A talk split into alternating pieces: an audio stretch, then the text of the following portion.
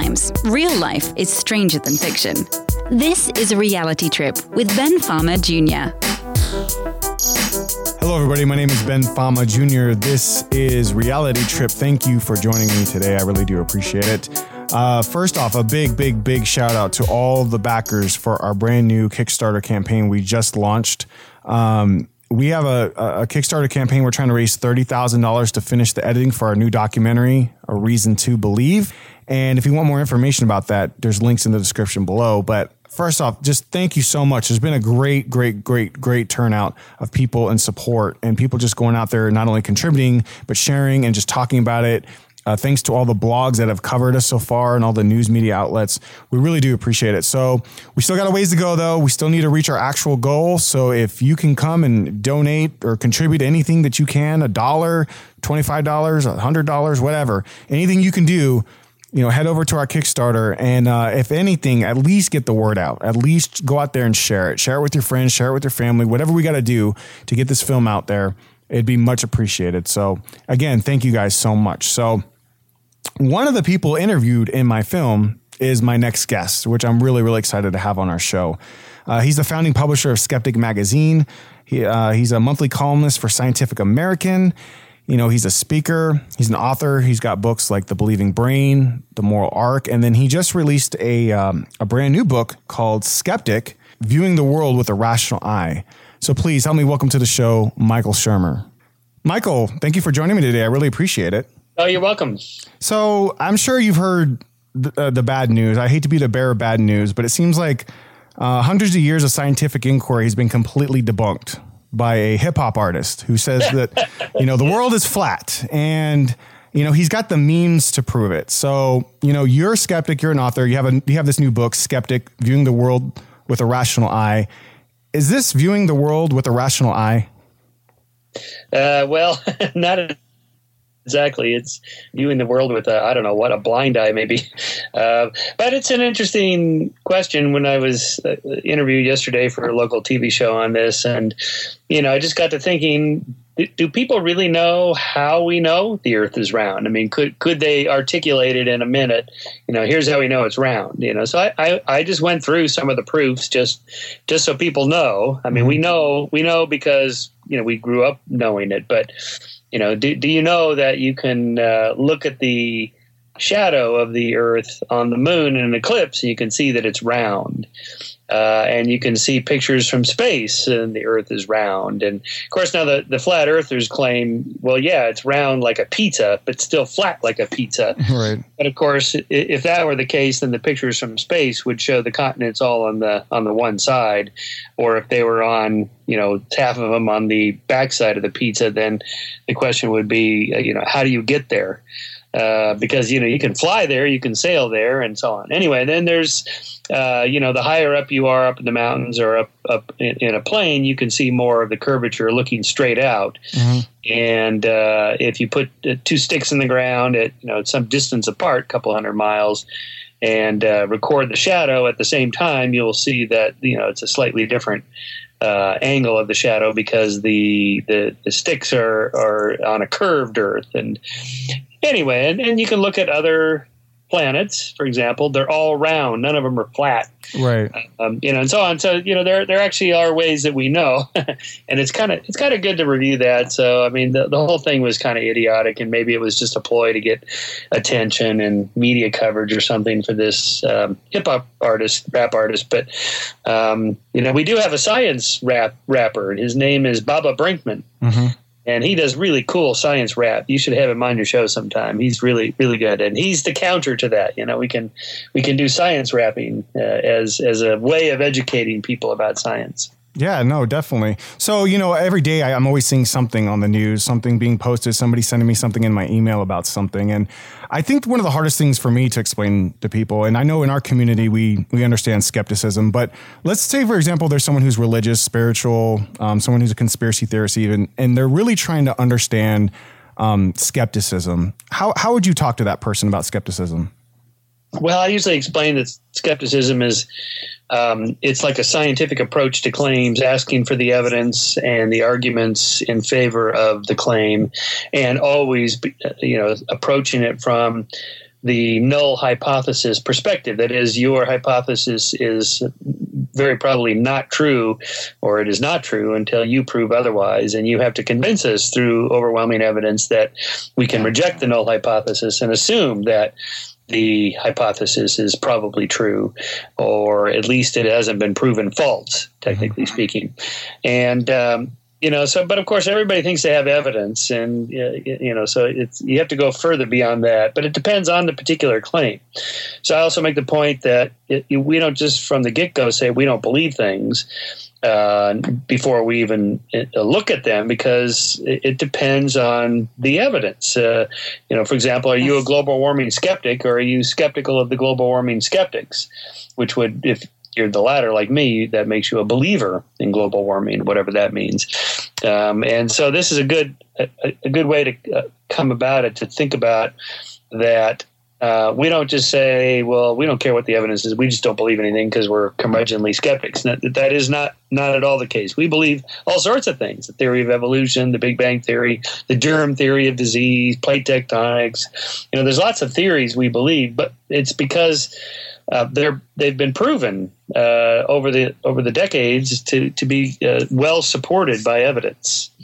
You know, we talk about a little a little bit about this in, in my film when I interviewed you a couple years ago about belief and, and why it's so hard for people to change their minds. Have you come across any reasons why some people are able to change their minds and why some people aren't? I know I used to be a believer myself. And sometimes I ask myself, how did I get here? Do you see anything that's related to why more people might be more able to change their mind than, say, you know, others? Uh, well, there's two things. First, there's variation in all human characteristics, height and and intelligence and running speed and all that. But of course, there's also natural variation in intelligence and and other personality characteristics like openness to experience and and uh, introversion, extroversion, things like that. That that people just vary and gullibility is one of those characteristics. How gullible or not gullible somebody might be it depends in part on just genetics, their temperament, and how open they are to new ideas. I mean, it's good to be open to new ideas, but not so open minded that your brains fall out, as they like to say. And um, you know, so.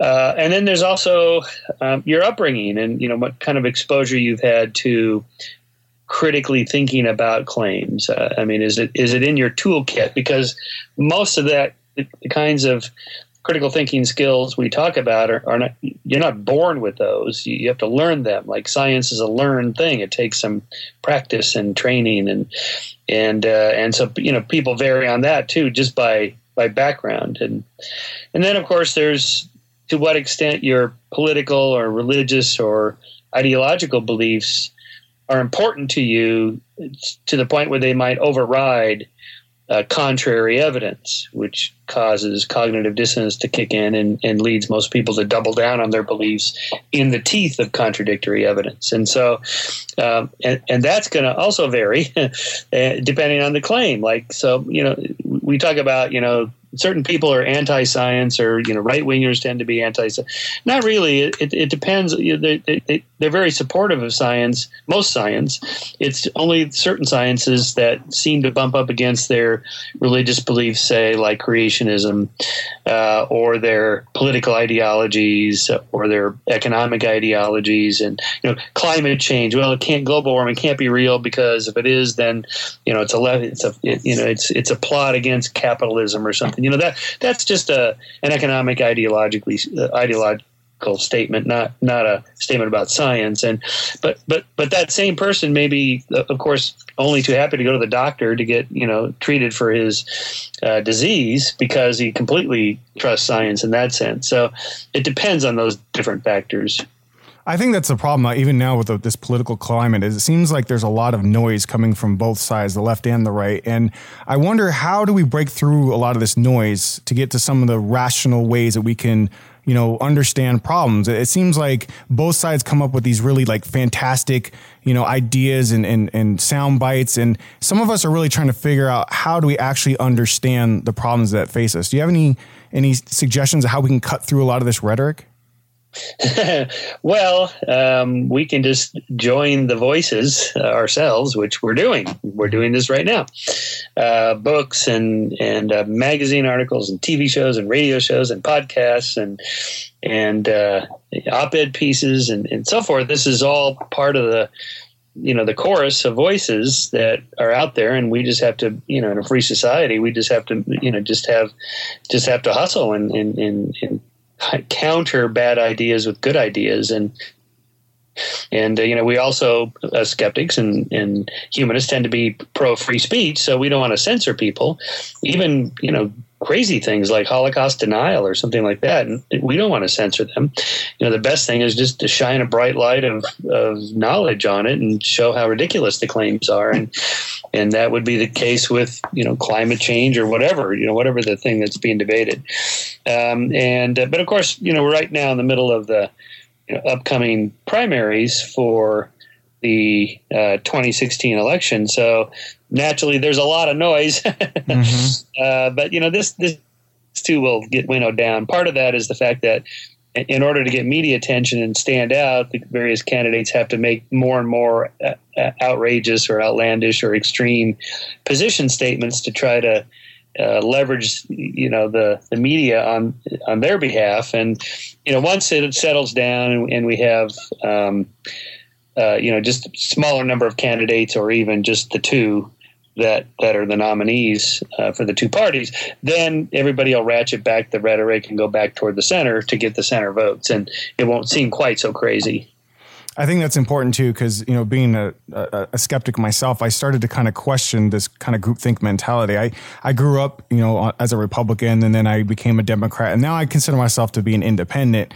And sometimes both sides hate me because I try to bring up, hey, you know, it's not always a black and white thing. So um, let's talk a little bit about what people don't understand about skepticism. Sometimes people say, well, you know, you just want to doubt everything. You just want to, you know, just argue with everything. And, and what is it you think people don't understand about it? Uh, well, I, first of all, I think they tend to um, conflate skepticism with cynicism. I'm mm-hmm. not sure why that that ever happened. It seems to be just the words sound similar. I don't know what it is, uh, you know. But skeptics are not cynics. You know, we, you know, we we're in favor of all sorts of really positive things, and um, you know, so there's that. And then I think people just misunderstand the word in general. It's not just automatically gainsaying anything somebody says. Mm-hmm. It, it's just asking certain questions you know like like that's interesting. How, how do you know that's true? Or you know how uh, you know I, I, used to believe that too but you know i don't anymore. Would you like to know why? Uh, you know just it's just sort of having a, a, a questioning mind a curious mind. Uh, but also being i think it, it helps to be open and respectful of other people's beliefs, at, at least in, in, in, to get the conversation going, mm-hmm. uh, and just you know say, so tell me more about this. What you know, how do you, uh, how did you come to, to that belief, or what makes you think that's true?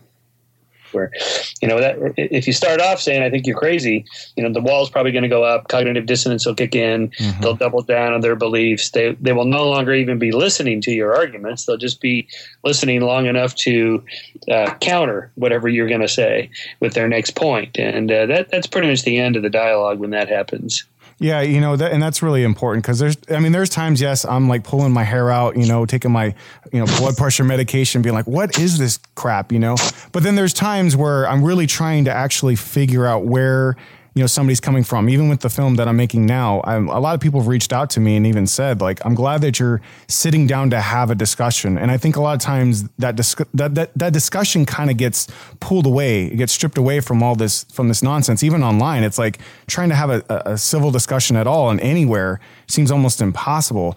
So why do you th- I mean why do you think that is at this point in time? Like do you think that we are getting better at having civil conversations? Do you think that we as skeptics are doing better to communicate what we're trying to say, or do you think that we're just becoming just as bad as you know ideological people out there? Um, well, it depends on which skeptics or humanists or whatever you're talking about. I mean, we our our sample size is much larger. Our our cohort has grown quite a bit in the last couple of decades. We are a sizable minority now. I mean, if you depending on how you want to define it, you know, we're we're now one out of five at least uh, of the unchurched, the people that that tick the box for no religious affiliation, the so-called nones. You know, so in terms of you know the uh, terms of religion, you know that's and, and and it's actually one out of three for millennials, people born after 1980 and uh, so that that's pretty encouraging. But not everybody is into religion as a thing. You know, there's other other branches of skepticism and humanism. Humanism dealing with human rights and civil rights and things like that. Skepticism dealing with the paranormal. You know, so it's not not like religion's the only thing, but the fact is that that the skeptical movement has really grown quite a bit. There's you know our skeptic magazine skeptical inquirer there's but there's a lot of skeptic magazines around the world actually and tons of newsletters and groups and and uh, it's it, it's a real market now a real cohort of people. And uh, so of course you're going to get extremists on on uh, uh, with a larger sample size. There's it, when the when the bell curve is larger there's going to be more uh, people on the six standard deviations to the left or right of the center. So you're going to get more, you know, weirdos or whatever, extremists, more angry people or whatever. And that, you know, that, that then that then we get all get lumped with that person or whatever, and that's not good. But that happens. That happens to all groups, and and it's the same thing with uh, some of the purges. You know, who's the real skeptic or who's the true humanist or, you know, whatever. That that happened back in the 60s to the you know feminist movement who's the real feminist and purging people out of the group and you know that sort of thing makes it uh, yeah but that's normal. You know we just have to get through that stage you know, that's interesting you brought that up too, especially when it comes to feminism. It seems like in the atheist community, that seems like a big topic for a while that everyone was talking about. And, you know, I, I, I guess I can, you know, just like most people, I was very much, you know, supportive of equality for anything. And I guess you could have considered me, I guess, a feminist as a male. Uh, but as I started to kind of look into the arguments of what people are trying to say, it seems like they're, what we think about feminism, how we understand what we're trying to say and not not that we're trying to be bigoted. We're not trying to say that especially in the atheist community it seems very male dominated. You know we do want more women thinkers. How do we address a subject as sensitive as feminism? Yeah well um, the label is problematic because it's loaded with a lot of political baggage. Mm-hmm. so i mean if you look at you know the central points of what the feminist movement is after you know by reading people like uh, carol tavris it's one of the great feminist writers of the, our generation. Uh, I, you know, I agree with her completely. But if you say, "Are you a feminist?" and then you show me pictures of different feminists, like, "Ooh, I don't know," because you know, this person believes that, and this other person believes this, and you know, and and that's part of the problem of having a little checklist of things you have to believe to be an X, whether it's feminist, libertarian skeptic, humanist, or whatever. Um, you know that makes it harder. But we have to use language and talk and labels are shortcuts for you know long descriptors. So I understand that that, but uh, how do you how do you overcome? You just you know being respectful and talking and and clarifying points. It's you know the social media has made this very difficult. People uh, they just go crazy on Twitter and Facebook and other sites and and uh, the levels of of just nastiness and crude language and you know forum postings are just embarrassing to read. I never read these things. It's just terrible. Mm-hmm.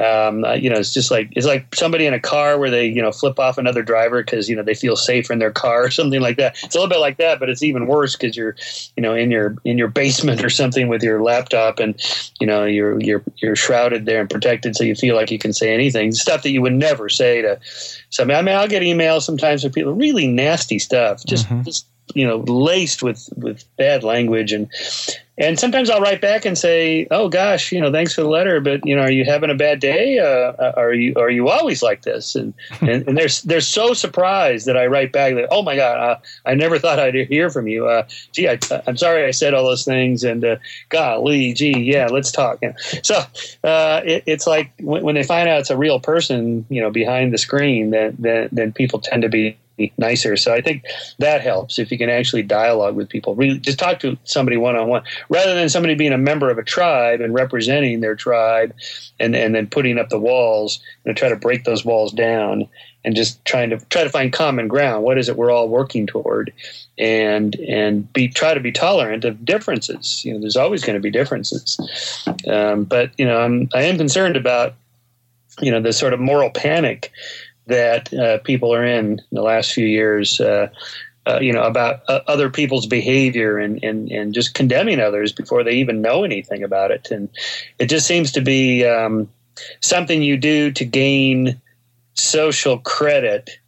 Uh, Jonathan Haidt talks about this about um, you know the sort of social nature of these moral panics and how people feel like well, if I if I show that I'm a true social justice warrior or whatever, uh, then my tribe will see me as more valuable, or, or I'll, gain status by condemning these other people over there, and it kind of leads to an arms race of condemnation of others, and and, and often when you don't even know anything about the subject, and uh, you know it's just uh, it's something we have to watch out for. And and I think these these social movements naturally go through those as I said the feminist movement and Marxist movements and socialist movements and libertarian movements. And uh, you know I've written about this about Ayn Rand and the objectivist movement. You know they purged all the in impure objectivists to the point where there was like three people left at, at the funeral of Ayn Rand you know the leader of the objectivist movement. You know it's just that's just normal uh, and it's but it's not good. It's the kind of thing we have to watch out for.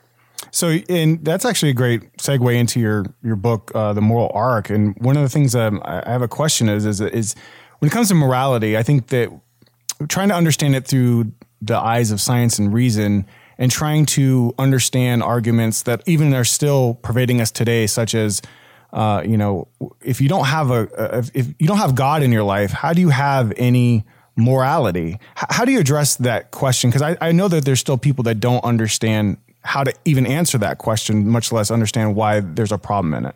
Sure, yeah, that's a hard one because um, you know our culture is so infused with religion. It's like the fish in the water. You can't even imagine you know what it's like without religion until you until you try it and then you realize oh well okay i guess i'm not going to be immoral uh, and, and, go uh, you know murdering and pillaging and destroying things if i don't believe in god. So one way to do it is is um, you know well one of my rhetorical techniques is to ask somebody what they would do if it turned out there wasn't a god. Uh, and uh, and would they suddenly become become shoplifters and start embezzling from their com- company or cheating on their spouse or lying to their business partners or you know whatever grand theft auto you know would you do all these things? And you know almost everybody says oh my gosh no heavens no of course. Well why not? Well it'd be wrong. Well why is it wrong?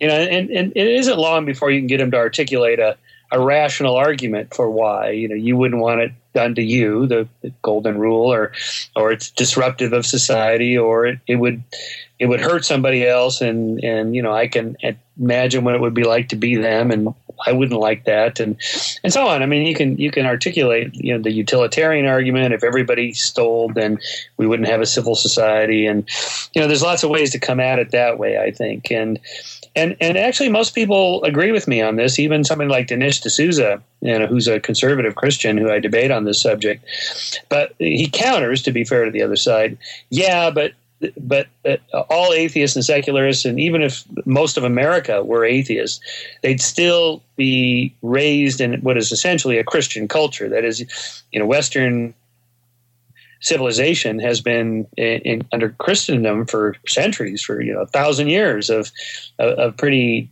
deep uh, Christian religion through churches and so on. That that it's infused in the culture. But what has been happening that I track in the moral arc is that, in fact, ever since the end of the Second World War in Europe, for example, rates of religiosity have plummeted particularly in northern European countries. And yet they haven't gone to hell in a handbasket. In fact, their societies are better than, than religious societies, including, by most measures, America. You know, and just in terms of, um, you know, their rates of, just take things conservative Christians are concerned about, like rates of teen pregnancy, STD rates, abortion rates, uh, suicide rates, homicide rates, you know, uh, these these secular societies that are very low in religiosity have much lower rates of all these social ills compared to America or any other theocracy for that matter. And so, how is that you know possible now? And I make the point in the moral arc. It's not that I think religion is the cause of gun violence or or uh, suicides or whatever. I'm, I'm just saying that if you're going to make the argument that religion is a prophylactic against social si- sins and ills, how come it's not working? very well here in America, the most religious of all Western nations. And uh, it, it, there must be something else going on that has nothing to do with religion.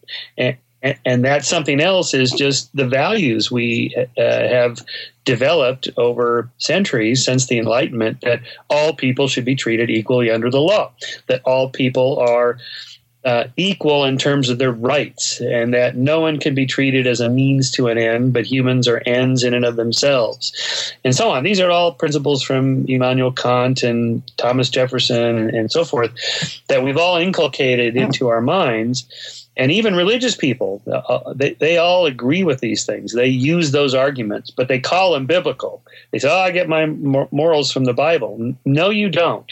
Show me where in the Bible where it says, you know, people should be treated equally under the law, or that men and women, blacks and, and, and gays and so on are, are all equal. Where does it say that?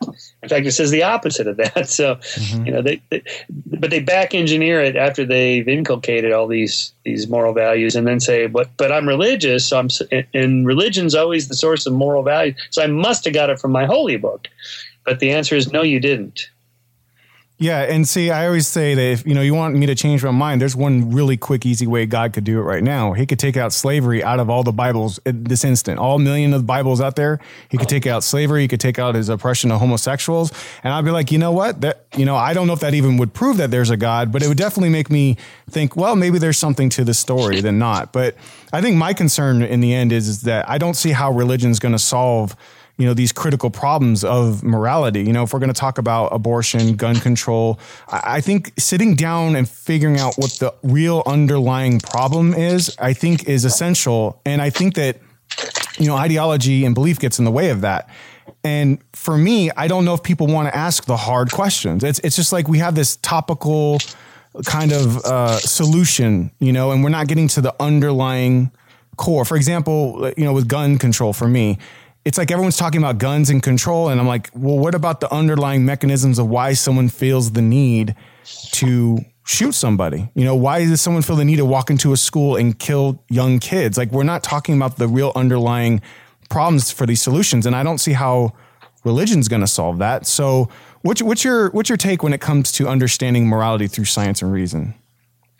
Uh, well, my, my take is is that the kinds of arguments that pretty much everybody makes today about why we should be good or why why gays should have the rights to marry just like straights or why women and blacks should have the right to vote you know when this was debated a century ago and so forth. The, these the arguments that are made even by uh, Baptist ministers like Dr. Martin Luther King, they're they're actually secular arguments. You know, having using the rights language that was developed in the late 18th century.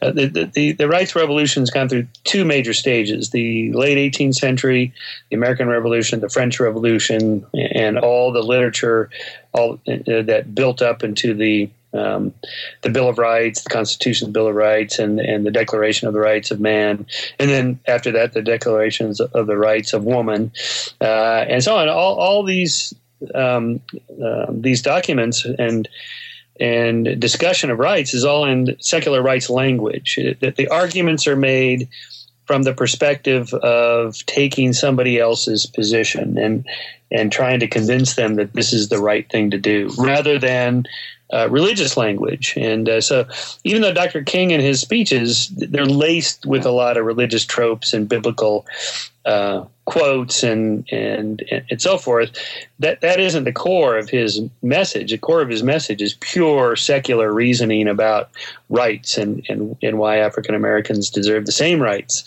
as everybody else. And um, and he says he says so in his own autobiography that his his major influences were uh, first Enlightenment thinkers, then Gandhi, uh, and then, if it was religious, it was the most liberal theologians who were pretty much steeped in rights language. Um, so, in the moral arc, I just track how all that unfolds, how it happened in in all the different rights revolutions, civil rights. Uh, you know, that, so the second big revolution happened in the started in the 18 uh, 1950s, and, and we're still undergoing it.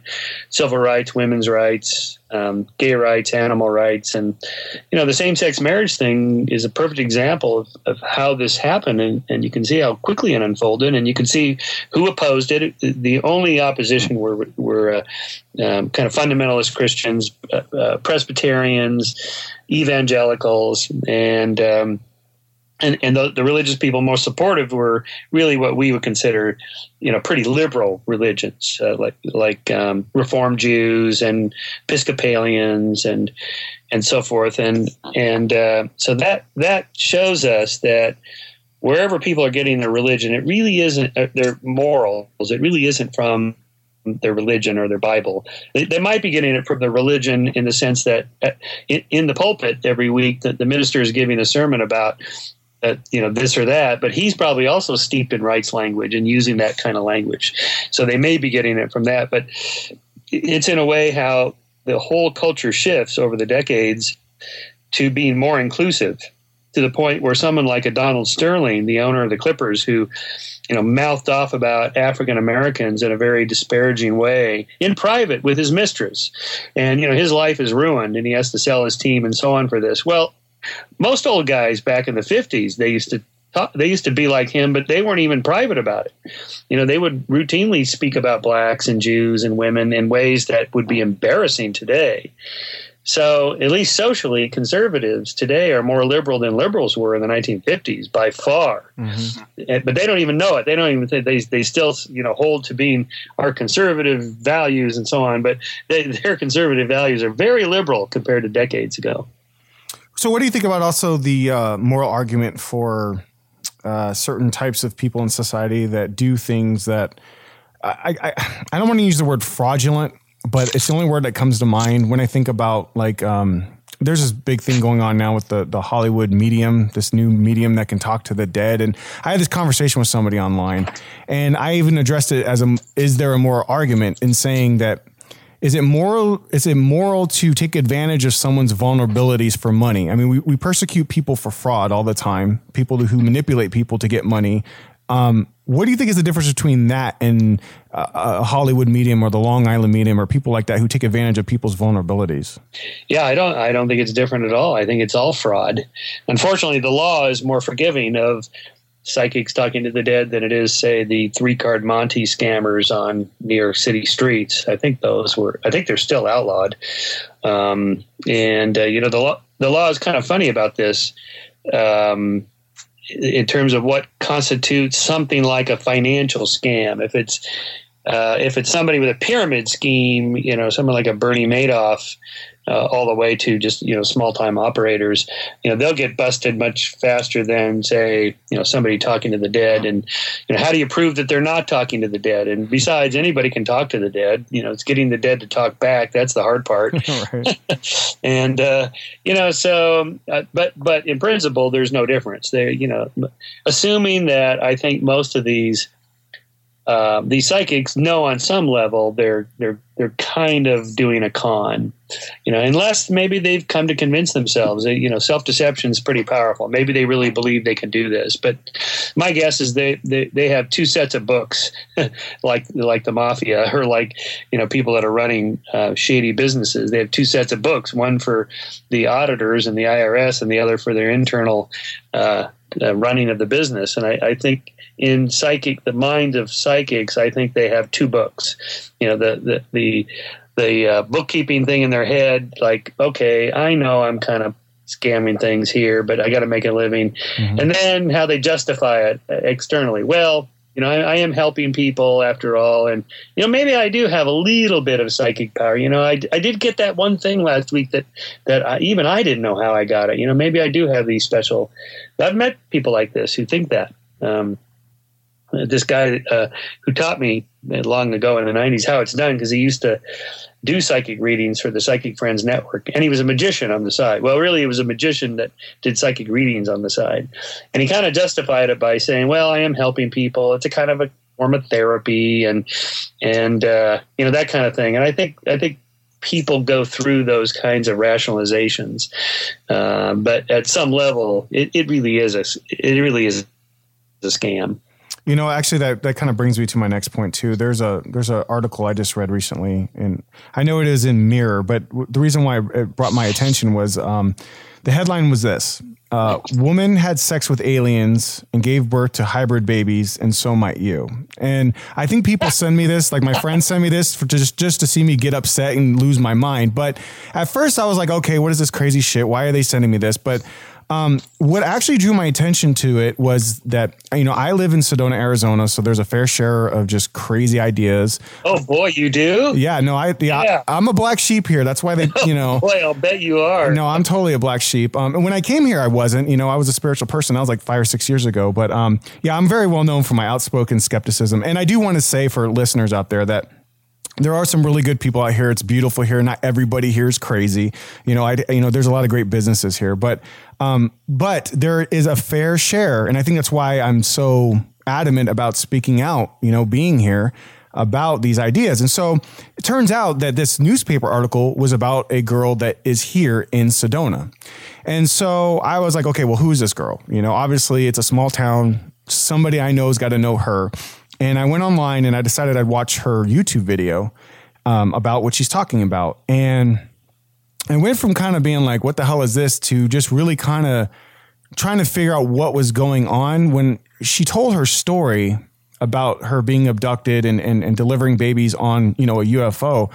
It seemed, I mean, she was thoroughly convinced of this story. I mean, it seemed like she was thoroughly, thoroughly convinced. And the question I had, and I was talking with my wife about it, is how do people get to the point where it's so fantastical that they, they that they have all these details, they have all these, you know, like deep stories about it, knowing, I mean, they got to know this didn't actually happen to them. What's what's going on? How do they get in that mindset? Yeah, I don't know. It's it, again, there may be, you know, two sets of books in their mind. The logic tight compartments, I call them. Uh, you know, just holding two conflicting views separately for whatever the motive is, um, mm-hmm. or they're just totally self-deceived, or they're just lying to you. You know, we yeah. can't can't discount the fact that people do lie. They do every day. We know the research on this now. Everybody lies every day about well, 10 to 15 percent is kind of the, the, the amount given. You know, studies on uh, like um, Dan Ariely studies in his book online are really good about this. You know, you give you give people these Sudoku like puzzles to to solve, and and then they're paid for the number of correct answers that they get, and uh, and, and in one set of conditions, um, they they do the tasks and then they shred the answer sheet uh, in the room and then go out and tell the experimenter how many they got right, then they're paid like a dollar a correct answer or something. Um, so obviously, you could just make up whatever you want. And then the other condition is where they do the puzzles, and then the person, the experimenter, just sits there and counts them up, and they know that they're going to be checked. Um, and so, uh, to, how much did the people in the first condition exaggerate the number they got right? And the answer is about 10 to 15 percent. in other words, they didn't just go up and say, "I got them all right. Now pay me my hundred dollars or whatever." They did. They didn't lie by like a hundred percent. And and so Dan's theory about this is that. Uh, you can get away with a certain amount of deception. You know, we're kind of forgiving of people exaggerating a little bit. Like maybe on your resume, you exa- exaggerate your grades a tiny bit or or on a dating site you exaggerate just a little bit how tall you are how much money you make or what your weight is um, in this case you you unexaggerate it i guess uh, just enough that you know it seems plausible but if you exaggerate too much you're going to get busted so this is the idea behind deception and um, and so it could be that I think maybe these people, to a certain extent, start to exaggerate a bit, then come to believe it a little bit, and that reinforces it. And in the case of psychics, you know, like talking to the dead or doing astrological readings or whatever, with practice you get better at it. And then the people you're doing it for are going to be more impressed, and they're going to give you more positive feedback about how well you're doing, which which gives you more confidence that hey, maybe I actually can do this, which which makes you even better at it. When I say better, I mean just you know the dialogue is, is smoother. You have more more things to say in your in your armory you have more stuff to bring out of little clever things to do say in a cold reading for example. There's books on, on cold reading how to do it. There's hundreds and hundreds of things you can say that tend to be true for most people Uh, Ian Rowland has a book on this, um, and, uh, and, and but but it takes a while to to memorize them all and remember them and, and think on your feet quickly and practice. I think uh, helps a lot here, and so you know I think you have all those factors at work there um, in, these, these kinds of people. There's a great book that's out there too. Um, I met this gentleman at a skeptics conference out here in Flagstaff. I can't remember his first name. His last name is Edwards. He he actually wrote a book about cold reading. I guess he pretended. Yeah, Mark. Yeah, yeah, yeah, Okay, so that that's that's what it brings to mind.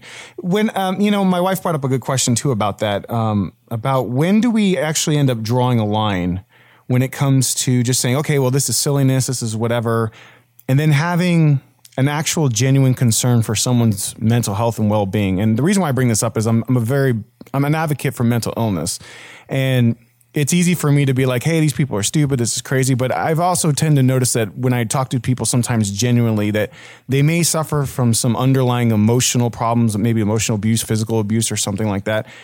How do we not put ourselves in a position where we are generally like we don't want to we don't want to push people into a corner, but try to understand them empathetically and try to figure out what their mindset is. How how can we be better at that?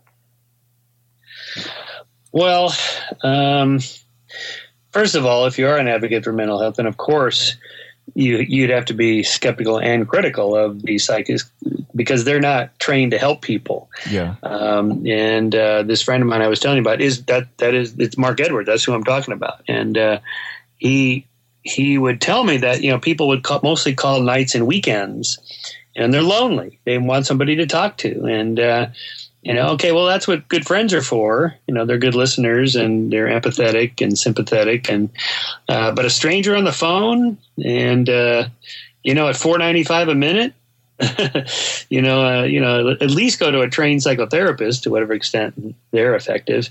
Um, at, at, least you have somebody who's a professional at it. So to that extent, you know, if we if we want to look at it that way, we should definitely be working to do something about that as a problem.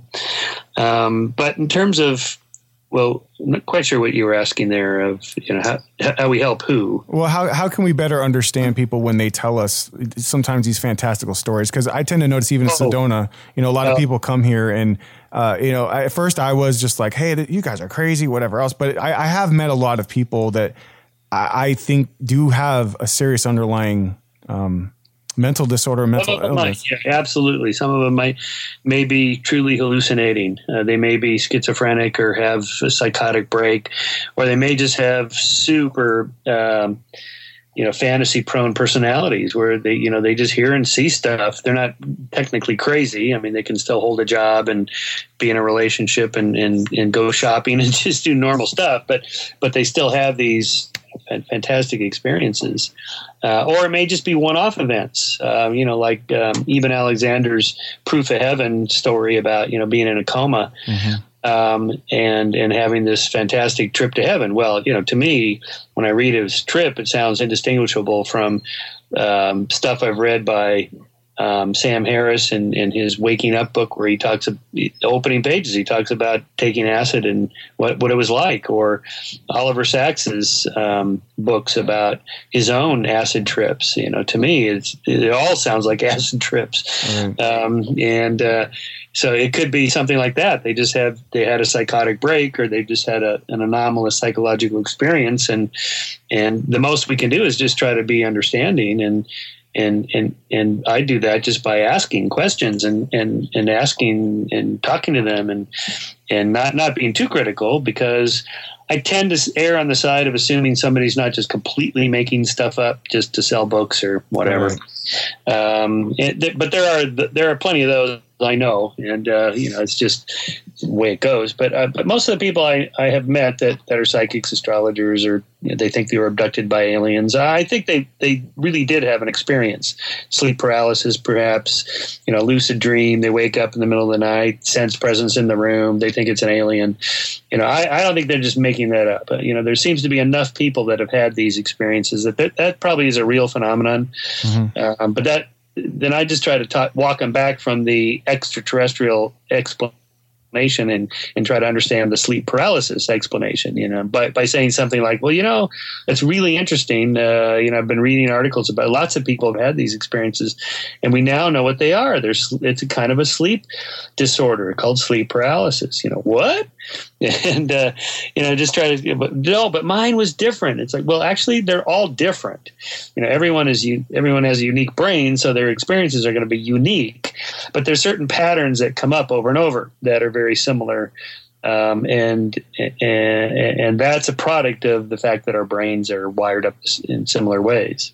Right. And even for people that don't have you know crazy hallucinations i know there's people that um, they're trying to solve problems and and you know i, I was watching a, a, video here from this organization that was talking about god and it, you know i can tell that some of the people that were making their speeches in this video you know they were saying you know when i was younger you know people abused me uh, I was neglected. You know, I, I, tend to find a lot of people have a lot of emotional underpinnings, even if they're not, you know, crazy, hallucinating, whatever, that they turn to God, they turn to spiritualism, and, and I, I they turn to the psychics and stuff here. I think that's my main concern. And how do we not uh, be so critical that we push them away and getting them to understand maybe the errors in their thinking? Does that make sense? Yep, absolutely. Um, well, so yeah, it starts with what it starts with looking at what it is they're getting out of it. Uh, I mean, what what is it fi- fi- fulfilling some need, uh, emotional need, psychological need, social need? Are they lonely? Are they depressed? Are they broke? You know, I mean, usually there's something driving it. Hmm. Sometimes it's just curiosity about it, uh, you know, the meaning of life or something like that. Everybody thinks about those big questions, and you know, the, the question is when you're interacting with somebody, what's their motive? That's that's what I look look for. Like what what is it that's driving this person to join this religion or cult or or you know whatever or if you're in sedona to go sit and sit out there in the middle of nowhere under the stars under one of those energy vortexes. Do they still have those there? Yeah. No i oh man i'm hated in this town for that one because i got into a big debate online with with a bunch of people here. You know i was just trying to explain that there's no evidence to support it. You know i've been here for a while. I've gone out. I've done everything i could. I don't know what else i can do other than i'm not a researcher. And I'll tell you what, I got my ass handed to me with these people. They're like, you're not looking at the evidence correctly. You're not blah, blah. And that's like, man, you know, every claim that people have made here about UFOs, about vortex, and I think that's uh, ironically me coming to Sedona changed my mind more than anything. All these claims people said about things being here. When I went out to go look for this evidence, it, it, just wasn't here. I mean, I was already on my way out the door. I was pretty much, you know, already becoming a skeptic and, you know, losing my belief, I guess. But definitely being here, you definitely, you know, you question. You're like, well, wait a minute. Well, how come everyone else is seeing UFOs and I'm not seeing UFOs? And how come there's no evidence for the vortex? Like, you, why, I always tell people when they come to Sedona, ask people where is a vortex. Nobody knows. Nobody knows. No one actually knows where the vortex is. So, but I also have a lot of good friends here. You know, I met a lot of really good people. We have family members that we know that maybe believe irrational things. And for me, you know, we still care and we love these people. And I'm always trying to uh, create the dialogue that's saying that sometimes we need to have a, a much more even rational discussion with them because not everybody's trying to be crazy and, and we don't want to lose all of our relationships because somebody thinks different than us. And so that's what I'm trying to address when it comes to, you know, the psychological needs and how do we talk to them in a way that it shows that we actually do understand. Yeah. Yeah. So do they? But I thought there were, were areas outside of Sedona you could go where they go. Well, there's the vortex right there, and the, the stones are in a little circle around it, or something like yeah, that. Yeah. No. It's it. No. It, it's funny because you ask one person one thing, they'll say it's over here. They'll say, oh, it's the it's the wrapping around of the trees and this stone, but no one really actually know. That's the whole thing. And and I see. You know, so there there it's just this mythology. And in fact, the the interesting thing about Sedona is that it it, it wasn't always a spiritual place. It didn't always have these vortexes. It didn't didn't happen until the 1970s or 80s when um, some people came in. Uh, there's a lady, I don't remember exactly her name, but she's the one that created the story because a lot of people come here from Phoenix and they say, oh, this was just a fishing town. You know what I mean? And then they used to shoot movies like Westerns uh, a yes. long time ago.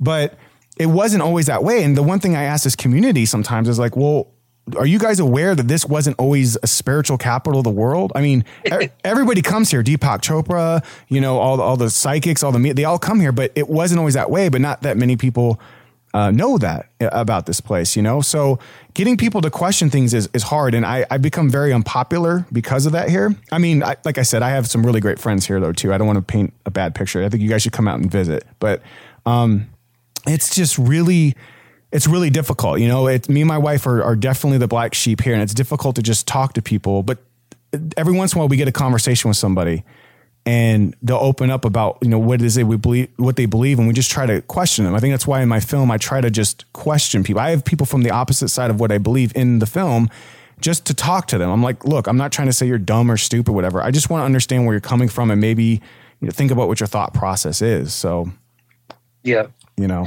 yep well that's about all you can do i have noticed that the um, uh, the sort of new age energy centers of the world are always in really beautiful vacation spots. Yes, yes.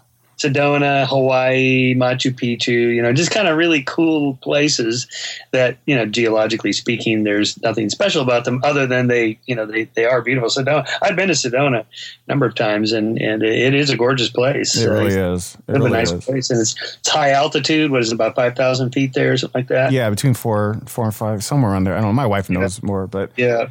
Yeah, no, it, it really is beautiful. And I try to tell people, hey, look, I mean, not everybody hears that way. I know there's this perception about Sedona, but there's a lot of great art and culture and, you know, just really good people. And I think that's why I speak out so much, you know, and, and saying, like, can we put on a better I know a lot of people want to move away from kind of this the the woo woo, I guess is what you call, it. and I think that's what makes my film or just me different than maybe most atheist films. You know, like Religulous, even though I love Religulous, is you know God was easy for me to give up, but spirituality, psychic stuff that was a little bit harder. Well, uh, you know, in terms of like surveys on what scientists believe, you know, most of them are, you know, the majority are, are atheists, but but a, a non-trivial number believe in God, and another non-trivial number, about 18% believe in some kind of higher power. Right. Uh, and, you know, it could be a deistic type God, a Spinoza type God, or, you know, a Deepak Chopra type God. That's why I always caution, uh, you know, atheists when they, they like to cite this number that I cited at the beginning of our conversation about the nones, the rise of the nones, one out of five,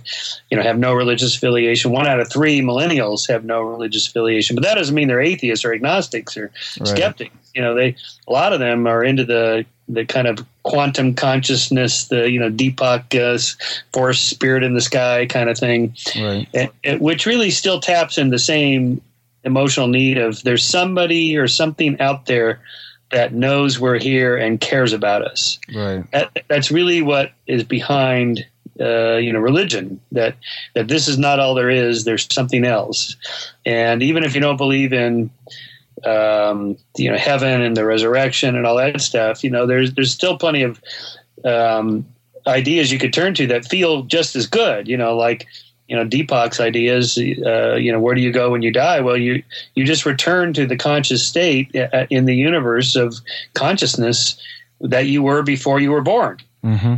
In other words, there is no such thing as birth or death. It's all a a continuum.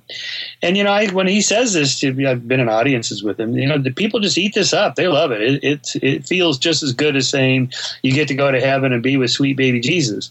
Mm-hmm. Uh, you know, it's the same kind of uh, same kind of emotional fulfillment there that's being met. Yeah, and I think that's what people don't talk about very often is that emotional, the emotional reasoning and how it you know it supersedes our logical our logical thinking. You know, I, I, don't I don't see too many conversations about that. I'm sure they're there, but most of the time we're not really talking about the emotional reasoning of why people are really doing it, getting to that that underlying core. And I don't know if that's even what's missing in the atheist and skeptic community because I think a lot of times people turn to these uh, groups because they do find that emotional connection there. The, the question is, is that are we addressing the needs of these people emotionally? Right, and uh, I I don't know the answer to that. There's there's not one answer. There's you know lots of answers, and uh, for for me personally, I'm not into meditation. I don't like the um, uh, the, the sort of humanist church type meetings that they have, you know, Sunday assemblies and mm-hmm. and uh, the Unitarian Universalist type churches. Uh, I mean, a lot of people get a lot out of that. They're most of them are atheists or they don't believe, you know, they're deists or whatever, and and uh, and and that does seem to fulfill a need that a lot of people have. But but there's I think there's a lot of people like me, not a lot. I mean, we're a minority, but but it's a non-trivial minority who just would rather sleep in on Sundays. right. Uh, and uh, who was it? Dorothy Parker said. Uh, something about uh, why she's not religious because she's I'm too fucking. You know, why she doesn't go to church on Sunday? I'm too fucking busy, and and vice versa. Yeah, that's it. I kind of messed that up, but you got the you got the gist. Uh, you know, there's a lot of us that just don't get anything from religion, and the lighting of candles or the singing of hymns, the uh, you know the music and, and, and the camaraderie. I I don't really feel a need for that. Uh, but you know the secular type churches they they do that and there's a lot of people that like that and so that's one answer is you know we create our own secular church as it were and that's what a lot of humanists do that and and you know they have wedding ceremonies secular wedding ceremonies mm-hmm. secular funerals and so on and i think that's great yeah, because community is, is definitely what's important. In the end, that's that's what we are. We're social creatures, and we, we just we want to be around people that are you know that think like us, that act like us. And I, I think that is hard sometimes when you're when you're a free thinker and you're out there asking questions. It, it can sometimes feel very lonely for some people, and I get that. You know, so it's important we we come together as a community, and you know, so. Maybe we could finish up with uh, just a couple questions. I got two questions here from some of my backers from my Kickstarter campaign. Um, okay. Uh, this one's from Hector Hugo. I think it's Pena or Pena. I, I, hope I didn't mess that up, but obviously I did. Uh, it's a, actually a question about love. He says, It is hard to love someone who is proud of engaging in supernatural nonsense of any kind, not because they disagree with us, but because we all want something intelligent. How can we educate our effectively other half about skepticism without hurting them?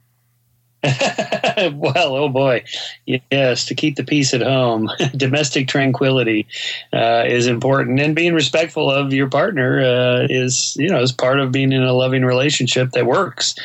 And uh, Darwin had to face this with his wife Emma, who mm-hmm. was very religious, and he grew ever less religious as he got older, and to the point where he didn't really believe in God anymore. Toward probably the last third of his life. But he, he pretty much kept quiet about it. It's why he never wrote publicly about religion because uh, it would hurt his wife and her feelings. And she really loved him and was looking forward to spending eternity with him. And the idea that there might not be an eternity would have been devastating to her. So Darwin kept quiet about that. And, you know, you have to respect that. Um, you know that's that's just uh, that's part of what it means to be in a in a relationship. And you know of course all of them are different. You know I don't you know it just just depends what the circumstances are. Um, so but I'm not exactly a marriage counselor so. Yeah. Well I think that's also important in families too because you know I'm the only atheist in my family and you know, I mean, we debate religion, obviously, but I, there's a point where I, I, I don't push too far if I don't have to either, because I don't want to destroy my, my family life, but they get what it is I'm doing. So they're, they're not like totally bad about it. But, you know, it, it, it's a tricky balance. It really is. But, you know, trying to speak your mind, trying to, you know, speak truth, but then, you know, you're like, well, there's more to us than just, you know, atheism or even politics. And, and I do think that's true. I think we live in these bubbles in our camps that we're like, oh, we can't talk to this person. We can't associate with this person. And I think that's bullshit. You know, I got friends of mine that are totally opposite of everything that I believe and think and do. And, and they're still good people. And we, and we shouldn't lose that, that, that value, oh, that connection. Sure. Yeah, if you if you don't want to be if you're not going to be friends with anybody that disagrees with you uh, about anything, then you're not going to have any friends. So right, Right.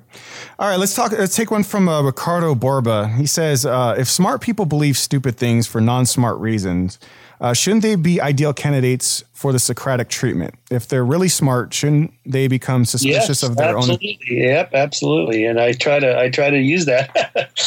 Uh, so yeah, the Socratic method is quite good. Uh, Pete Boghossian is really good at this. Uh, he he has his whole street epistemology program that. Mm-hmm that deals with how to talk to people on the street, just you know, and talk them out of it. But and, but it has to do with the Socratic method. You just ask a lot of questions, and you lead them along, you know, respectfully, and you let them get there. You know, they really do need to get there on their own, or they're not going to believe it. You know, really believe it. They might just be saying something. Yeah, you know, I, I, I got a chance to interview him for this film too, for that exact reason. In fact, that's that's what I kind of loosely was trying to do when I talked to people from um, different points of view. Um, I mean, some of the people that have the opposite point of view are people I personally know, but I just sat down and was just asking questions, and they knew that's what I was doing. I was like, I'm not going to make you look stupid. I'm not here to say whatever. I just wanted to use kind of that street epistemology and try to figure out, well, where are you coming from? What, what is the process? And try to understand beliefs. So. Mm-hmm. Excellent. Well, I think that's about it. Michael, thank you so much for joining me. If, if people want to find out more about your books and more about you, where, where can they go? Uh, skeptic.com, michaelshermer.com, those are the two best ones. Uh, there's a web page for my book, The Moral Arc. It's moralarc.org. Uh, but that's, you know, if you just Google my name, you'll get all that stuff. Okay. Ladies and gentlemen, Michael Shermer, thank you so much. Oh, you're welcome. You've been listening to Reality Trip with Ben Fama Jr. Check out more great content by visiting benfamajr.com.